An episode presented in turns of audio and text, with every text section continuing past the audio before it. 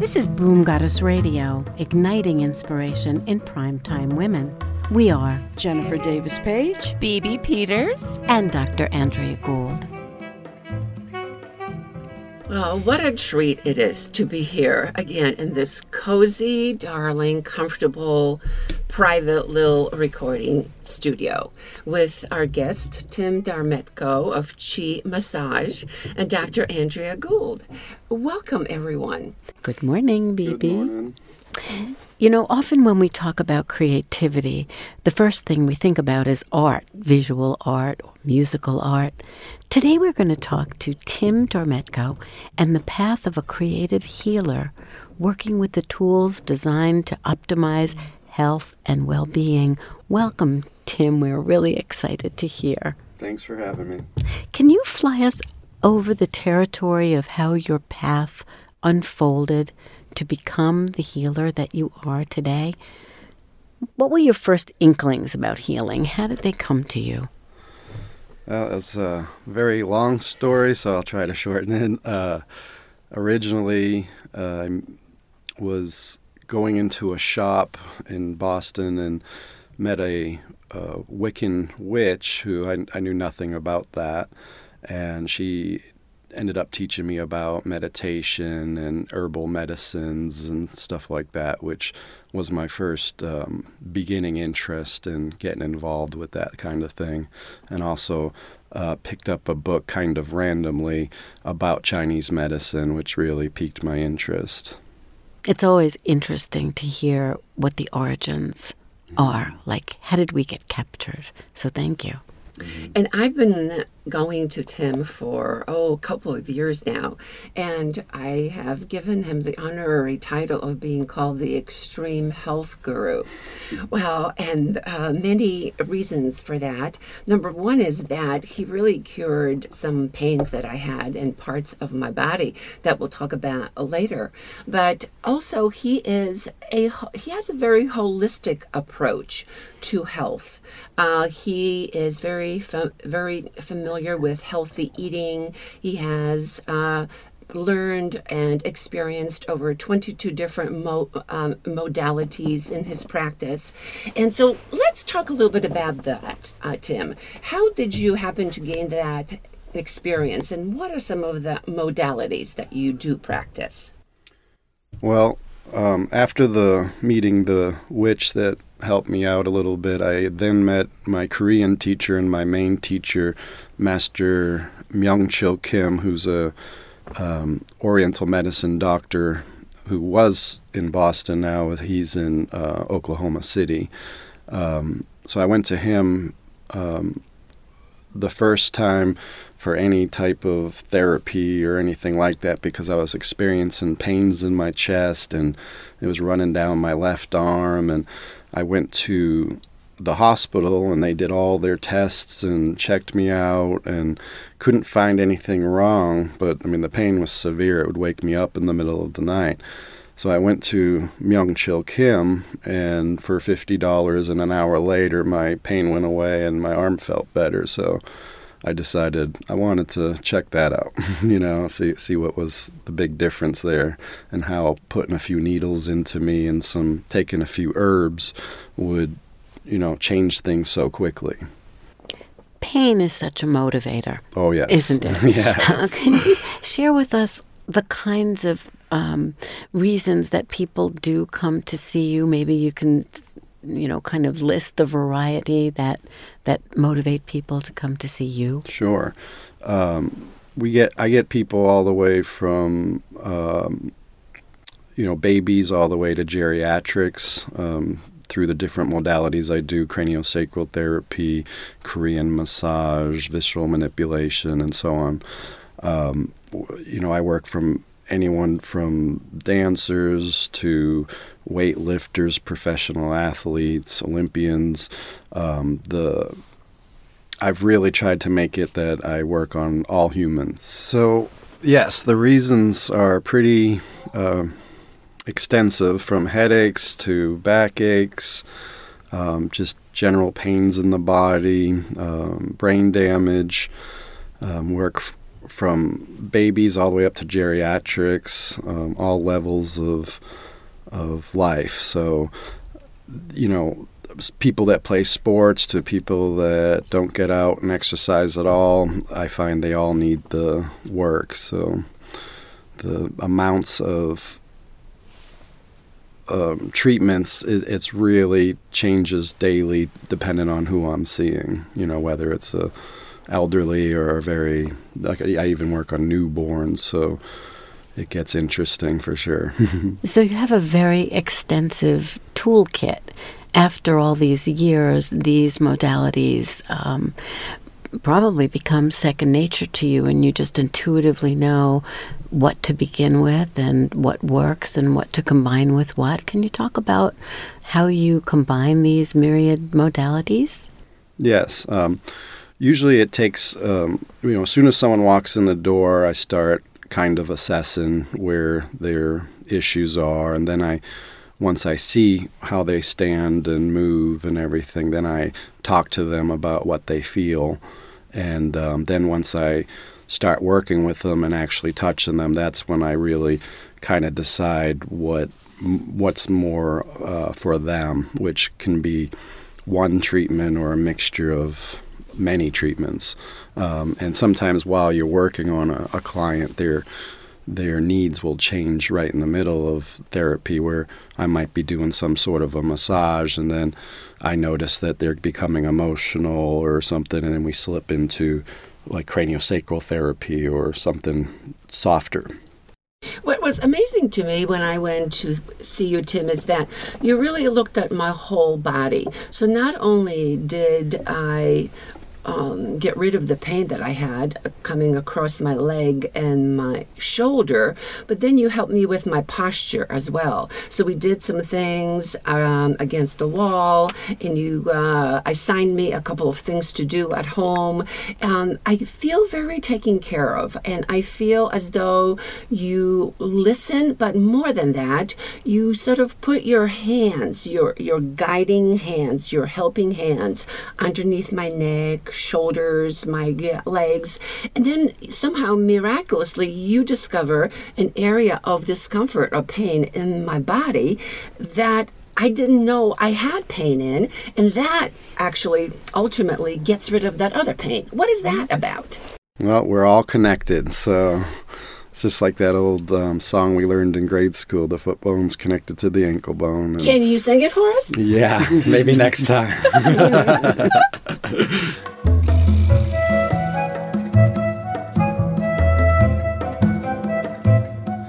That's one of the things that always keeps me interested in my work is that everyone is so different. So, you know, with the 23 years experience that I have, it becomes like you said, um, kind of second nature. It's like, oh, here's the issue right here, you know. And if I find if you have a problem with one area of your body, more than likely it reflects to another area too, whether you're aware of it or not. Which usually comes down to are is that area numb or not? You know, so a lot of people, you know, we're strong, so we adapt well, and that can be our best friend in the moment, but also in, in the future, it can hurt us because we adapted to an issue. So um, that's why sometimes you're not aware of it when I point it out because you've adapted to it and your body kind of numbed it out just so you could survive, you know, and move on.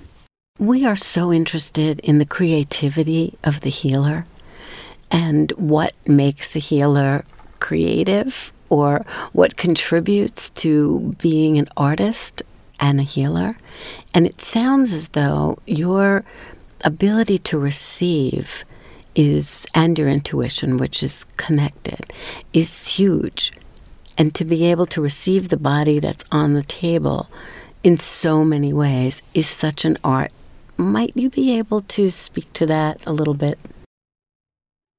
Yeah, um, it's it's a definite art because you know one person will need a lot more pressure than another person, so you have to learn to read um, body signs. You know, you see feel people tensing up or letting go the complete opposite so you you you know we learn signs like rapid eye movement and um, different um, things to know that the person's getting what they need or not. And then dialoguing is huge too, so that you know you can make sure the client's co- comfortable and getting what they need. Um, it's amazing how much people sometimes won't express their needs. So I find that it's important to stimulate that conversation to get to find out what they're really there for. You know, because some people just want to um, little stress relief, and some people, like yourself, Barbara, want you know help with specific issues. So it's good to know what that you know what ex- specifically people are there for. Do you see your art as a teachable skill? Yes, yeah. So I worked for the um, Pro- Providence Institute, which is a post-secondary school, for about ten years. So I was part of that program, and I would impart a lot of my teachings to the students here in Tucson for years. And I still teach for the Upledger Institute, which is an international um, post secondary school for craniosacral therapy. So it's very teachable and even certifiable. Um, but there is the thing of okay what part do you want to learn? And like you can integrate many different modalities. So some people want to come and just learn you know one specific thing or they want to kind of learn what i do where they integrate um, different modalities which that takes quite some time. So if we can teach healers how to heal can we teach people how to tune into themselves so that they can communicate more readily with you about what's going on in their bodies? Absolutely. I find meditation was a big key for me for that. Even just something as simple as um, counting and breathing. So, one thing I teach my students and clients is to inhale for a number, say three, rest for a second, exhale for a count of six, rest for a second.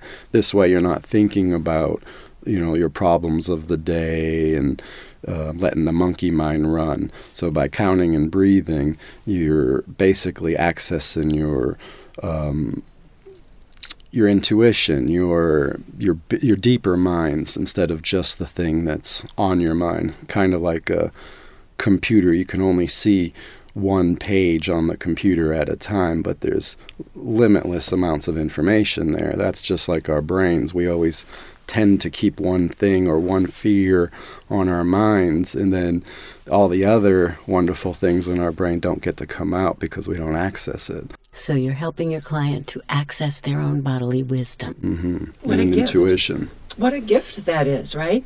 So, um, other than my personal success, uh, what would you say? What two or three or one or two stories come to mind about the pure successes that you've had with healing people? What aha times did occur to you where you said, wow, this is great. This is what I meant to um, accomplish, to do?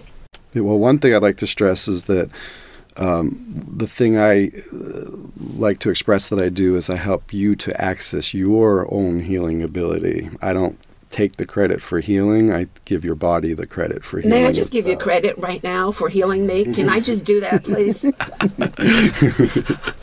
you got very smart about your body. Yes, experience with Tim. Yes. well, I was happy to help. That's for sure.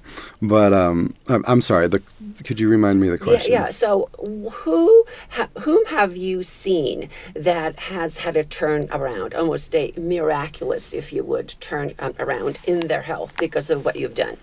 Recently, one of my uh, friends and students, her child um, was having an episode where you know he's a two-year-old and he was just starting to walk and everything, and all of a sudden his legs wouldn't work, his eyes started going cross eyed.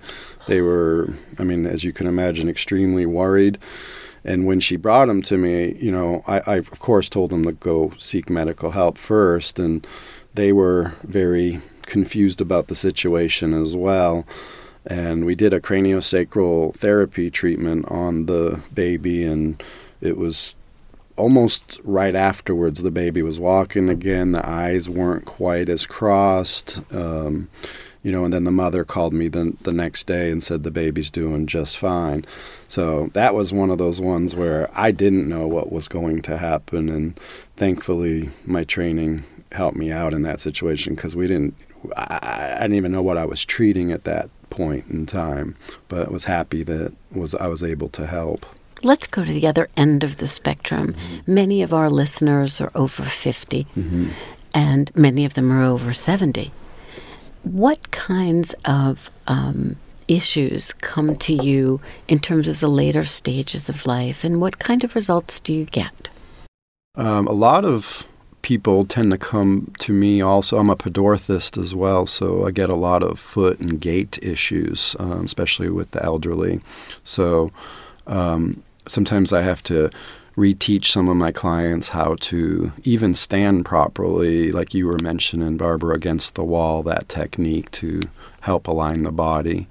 Um, but also how to, like how to adjust their gait, um, stretches and exercises that can help with that. One of the main things I see is stiffness in general you know the old saying move it or lose it. I like to stress that that doesn't mean you have to go running 10 miles or lifting heavy weights. It's simply doing movements like dancing and walking hiking stuff like that swimming. It doesn't have to be intense either. But the it usually takes about 6 to 8 days for your muscles to start atrophying. So i'm definitely a big promoter of at least light exercises like qigong and yoga and stuff like that. A lot of people feel, let's say they've had a hip replacement or they've had a knee replacement or something has happened, they've had an illness and they're unable to move in the way that they would like to. I often talk about beginning again and how important it is to let go of I used to run three miles a day or I used to swim five laps at a time and for an hour. I think psychologically, of course, I'd come at it from that angle. But could you talk a little bit about beginning again after a setback? Sure. Yeah, I, I actually went through a big one myself. So I learned all this great stuff from my teacher and then had a severe um, back injury from a four wheel drive um, accident, and I had to start all over again. So I got to see how it helped people, and then I got to see how it helped myself too. So a lot of the things that I was able to do prior to my accident was it seemed like I might never be able to do. You know, the doctors told me I couldn't do kung fu or yoga, run anymore after that accident, and thankfully they were wrong. Yeah, so. we find discouragement is something that we really need to work through with our clients. And what do you do yourself now then, uh, particularly, you know, given the severe back accident that you had? What is your physical plan for yourself? Well, thankfully, my teacher taught me full body recovery techniques because I used those and was able to get back to everything. Like I now do everything I was able to before the accident um, after a lot of hard work. But the things that led me up to that was some exercises that I teach as well called the five Tibetans or the five Tibetan rites. Um, yoga, very specific yoga. Um, when you've had a hip injury or surgery or these types of things, I don't really recommend going to a necessarily a class unless it's designed for people like that. Yoga was originally taught to one and maybe up to three students at a time. So the idea that somebody who has a lot of issues to go to a public class, they're not going to be able to address the things you need specifically. So even though we don't prescribe in any way, we try to come up with some exercises that are best for you. And, um, you know, the, the main thing is to be here now where you're at and recognizes your strengths and limitations and moving from there. This would be a wonderful time for us to take a little break and when we get back to talk about some of the dietary recommendations that you find yourself making most often. I can't wait to do that. I can't wait to do that and get in deep with all our questions and comments. You bet. Okay, let's let's come right back after a break.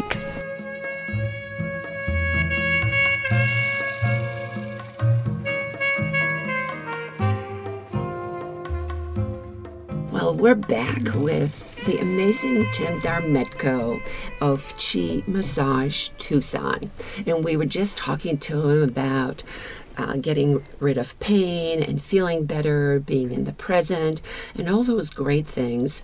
But now, in the second half of our conversation, we're going to go deeper into the, the healthy eating aspect of it. And over the years, of course, we all have attempted to get healthier and more fit. And uh, often we move from um, not eating meat to vegetarian to vegan and trying different things. But there is a reason why I call Tim Darmetko the extreme health guru. And here's just a couple of them.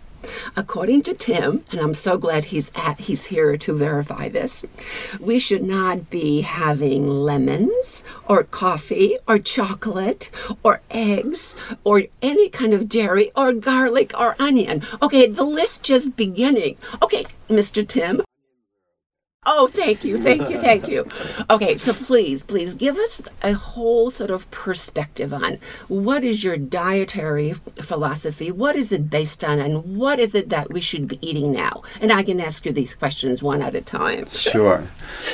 So, my diet has changed radically from the way I grew up and has continued to change over the years. Um, I grew up eating fast food and canned food and you know, by the time I was 19, like I said, I was having chest pains and from living a pretty bad uh, lifestyle. So um, I started off with my, my first change ever was just simply changing regular salt to sea salt and regular table sugar to uh, real cane sugar, which I found out, you know, the, the the ones on the table didn't have minerals and the ones that I the new ones actually had minerals. So after a couple of months of that small change I actually felt a difference.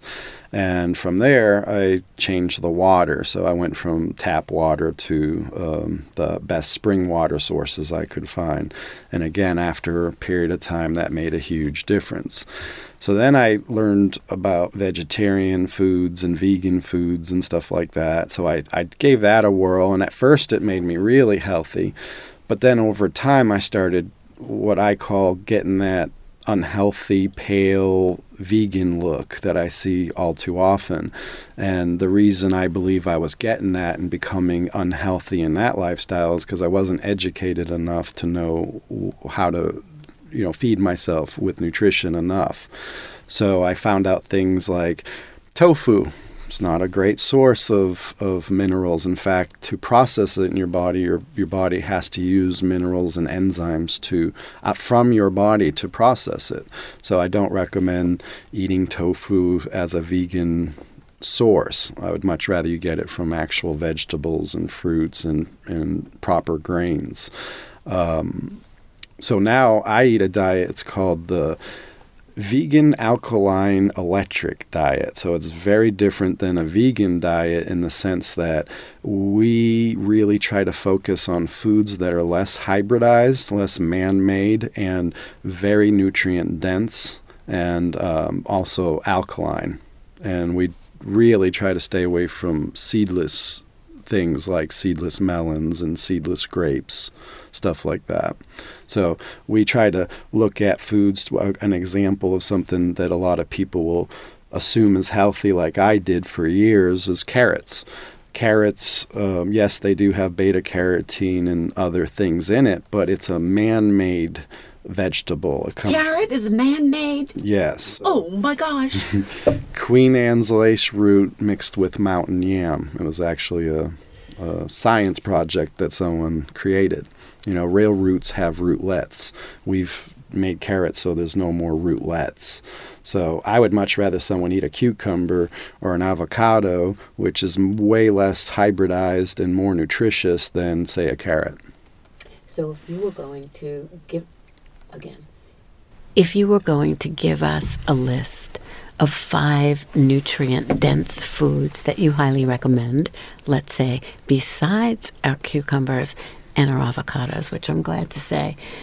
I'm really happy. Are on the list. They're, they're on. They're definitely on my daily list. Um, what else do you have to offer us on our plate? Okay, so I'll name the ones that people will know more instead of getting into the rarer foods and stuff that I eat.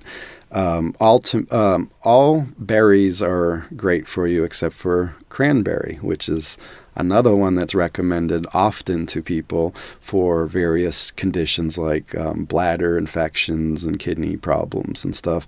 Um, it does a lot of these things I don't recommend do have short-term benefits, but your body pays a price long-term because of the acidity in it.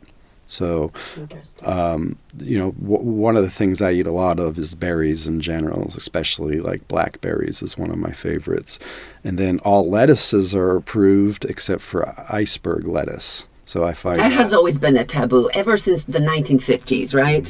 Yeah. Yeah. Maybe not as far back as that, but Right. yeah, yeah, that was that was off the list pretty early. Yes. And um, in Chinese medicine, we're coming into spring, which is the season for the liver and gallbladder, and it's recommended you eat more green things that are of um, value. So the lettuces are a big one. And what about beets? You often hear about the relationship between beets and liver. Yeah, I was told beets are like a blood transfusion and it helps your body so much. But again, man made um, by hybridization and um, acidic. So it does have short term benefits, but long term, it's not as good. Now, of course, a beet's better than going to McDonald's or something. But when you're really trying to heal, um, I always tell my clients and friends and families why not buy something that has no long term harm. Okay, let's continue the healing list of foods.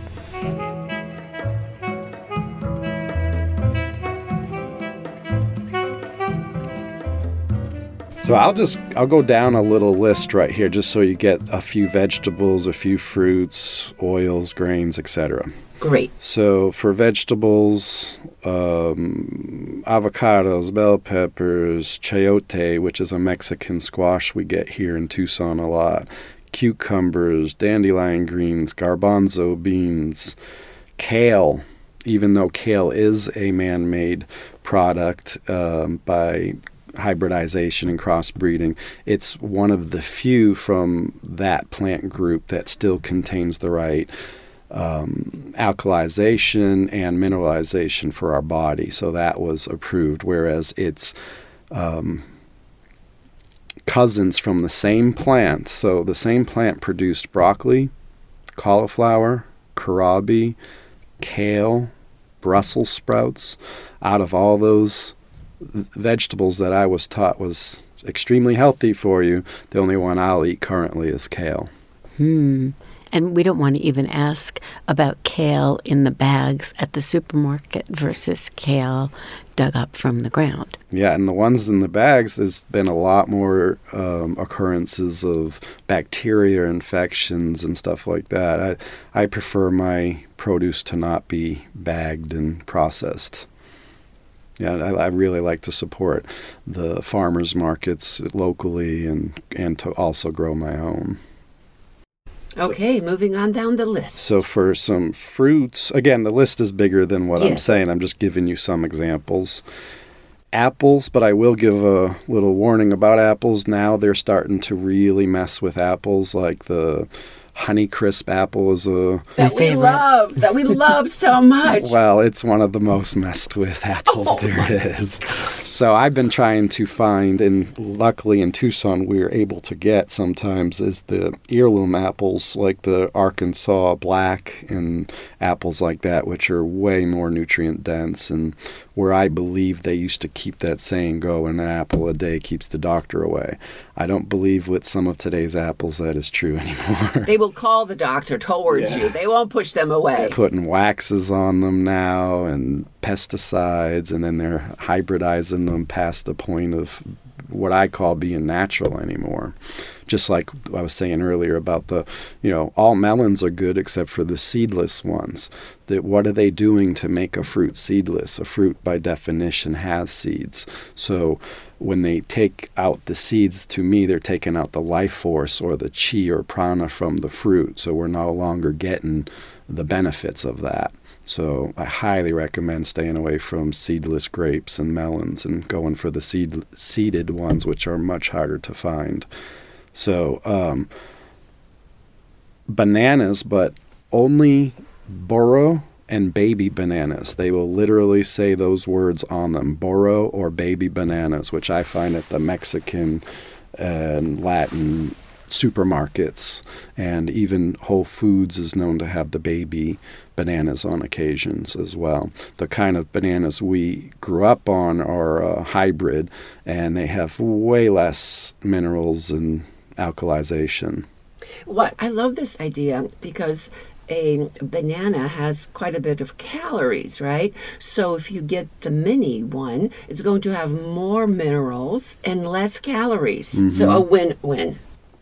What was that last part? A win-win. Oh, win-win. Yes, yes. And the bananas actually have seeds, so they're they're very small. They, you don't taste them when you eat them, but they have been bred out in the ones that we now currently eat. So again, I don't believe you're getting as much life when you're eating it. So to me, that's even more important than the calories and stuff. It's like this is what's going to give me energy or not. This is Yeah, what's going to make me feel happy or not. I think that that's a common um, error that a lot of people focus on is the calories rather than the nutrition. And it sounds like we're after alkalization mm-hmm. above all else. Yes. So you mentioned there are certain oils that are good for us, and obviously other oils that are terrible for us. Yes, so to eat raw, olive oil and coconut oil are my favorites, but they should not be heated. A lot of people are heating them and they become carcinogenic when you do. So they're the type of oils you want to use for salad dressings or whatever and eat raw only. And then if you want to cook, because a lot of people are afraid of fried foods. The main reason for that is, of course, they're using horrible oils that a lot of times have been processed for you know hours or days or weeks and uh, no longer good or never were good to begin with so i have found that if you use um, sesame oil hemp oil avocado oil or the one i use the most is grapeseed oil that the problems are reduced big time they can actually handle the temperatures so I had recently heard a um, a podcast about the danger of coconut oil. That it used to be that coconut oil was considered. I mean, a couple of years ago, it, it rose in popularity as a good cooking oil with a high flash point, and now good coconuts, real coconuts are fine, but in this particular um, podcast, they were saying that coconut oil is as saturated and not good for the arteries. So what I found with that one is is that especially when they have refined coconut oil, that's the one you want to stay away from. You want unrefined coconut oil. Once it's been refined, the body has a hard time processing it, so it is no longer a good substance. And the the articles I've read about coconut oil being bad for you all stem from um, companies that have money invested in other th- oils and you know, like canola oil and stuff like that. So if the coconut oil is organic, raw, unrefined, I see no problems with it as long as it hasn't been cooked. I mean, within reason. You don't want to eat cups full a day or anything like that. But within reason, I find it to be not only not bad for you, but actually very healthy for you as well.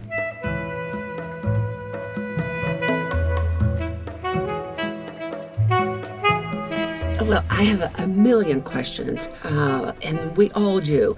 But no discussion will be complete without talking about two items. Let's get into coffee and alcohol. Okay. And what about eggs?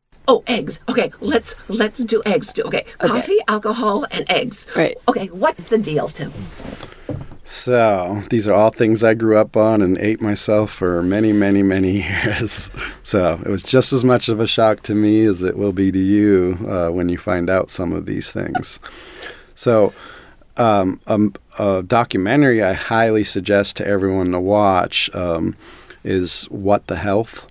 And um, it's one of the very few documentaries that I've recommended over the years, along with Supersize Me and other ones, that has actually changed some people's point of views and actually gotten people to change their diet. And even some people that I have nothing to do with except for recommending they watch that movie have increased their health just from making some dietary changes that they found to be good for them after watching it um, eggs being one big part of that.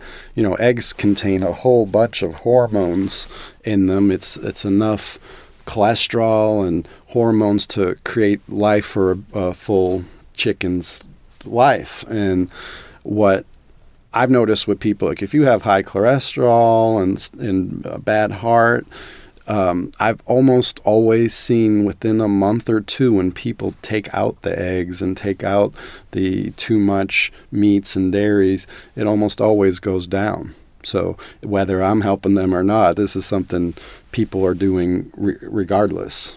And, and, becoming very successful with the results too. Whereas I was told it's great for vitamin E and protein and energy, and you can eat raw ones when I was in wrestling and lifting weights. And now. I did. We uh, did this little thing called gogel mogel, which is taking an egg and uh, sugar and just beating it up until it foams up really not nicely, and then just having that it was like a treat so you know perfect two two worst things for you yeah and sugar being like yes. a three on the acidic scale you yeah. know so it's like you, you, I didn't realize how bad some of this stuff was until I really started looking at it from a scientific point of view. It's like we're supposed to be just over seven, you know, on that scale. And a three, that's if we were a three in our body, we'd be dead. So it's like we shouldn't be eating things that are a three either. And then Barbara's favorite conversation, which is the coffee. So, you know, I would have told you probably a few years ago that yeah coffee has some benefits and you know theoretically it does. It has some minerals and vitamins or whatever in it. Um, but all the testing that's been done on coffee has been done by people who are invested in coffee the lobbyists and the coffee companies. So the first time that anyone's ever really done a big testing on it that isn't being paid by the coffee industry this one guy came up with 13 uh, different points. I'm going to read one of them to you oh, just you. to give you an idea of what's going on with coffee. So, this is point number two. MRI images taken before and after one cup of coffee showed a decrease in blood flow to the brain by 45%. When the blood flow when the blood flow reduction was measured exactly, it was actually 52% less blood flow to the brain after just one cup of coffee. I'd like to hear another point. Oh, okay, fine. One more point one against more coffee. 52% of your blood leaves the brain after eight ounces of coffee. To and me, that is radical. They didn't they don't talk about that. My guess is somewhere else in the body, but we need the that in our in our heads. And we got doctors and lawyers and students drinking coffee, thinking it's going to help them with testing and performance really doesn't.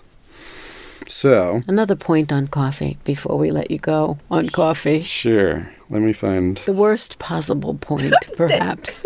They're all really bad, so I'm just scanning through them real quickly here. Oh, here's one relating to women that I find to be very important. The birth control pill inhibits clearing of ingested caffeine the effect is increased dramatically by alcohol or painkiller use, therefore, causing many causes of caffeine poisoning, which gets treated as other things once the person reaches the hospital. Like serious stuff. Mm-hmm. Serious stuff. Okay, so that's coffee, and we'll share information where people can find the other 13. It'll be Actually, in our this show number notes. 11, Barbara, if you Oh, want to quickly Oh, gosh, quickly he's look at this one. this. We'll do one last one because Okay, okay, I this find a lot great. of people find this one important. Okay. Even though I find the health ones more important, this one has to do with how we look and stuff. And we never even got to talk about diet for losing weight, which is another whole thing. So you're just coming back for us to talk to every Sounds couple good. of months. okay, this is the third reason not to have coffee. Coffee causes fat gain and cellulite because by triggering the body's flight or fight system, which any poison or threat does, this eventually changes the body's primary fuel source requirement to one of fat.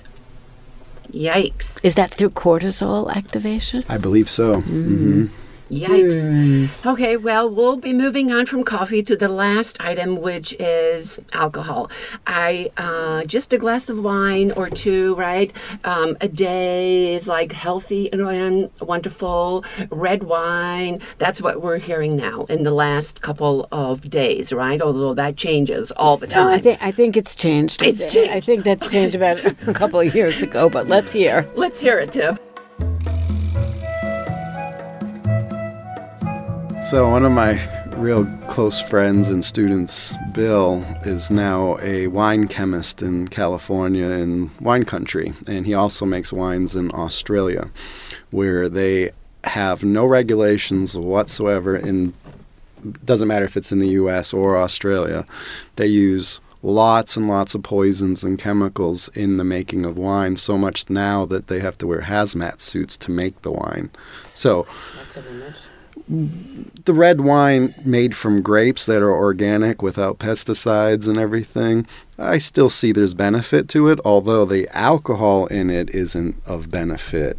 The that is uh, bad for our pH as well, but I personally indulge in uh, organic red wine on occasion, and for actual um, alcohols, it would be an agave based one like Bacanora or tequila or something. But again, I don't promote alcohol drinking, but if you're going to drink it, I found that you know organic wine is one of the best. Like when they when they say red wine is good for you they were talking about grapes not the chemicals that they're putting in. And they don't have to list it on the bottle either.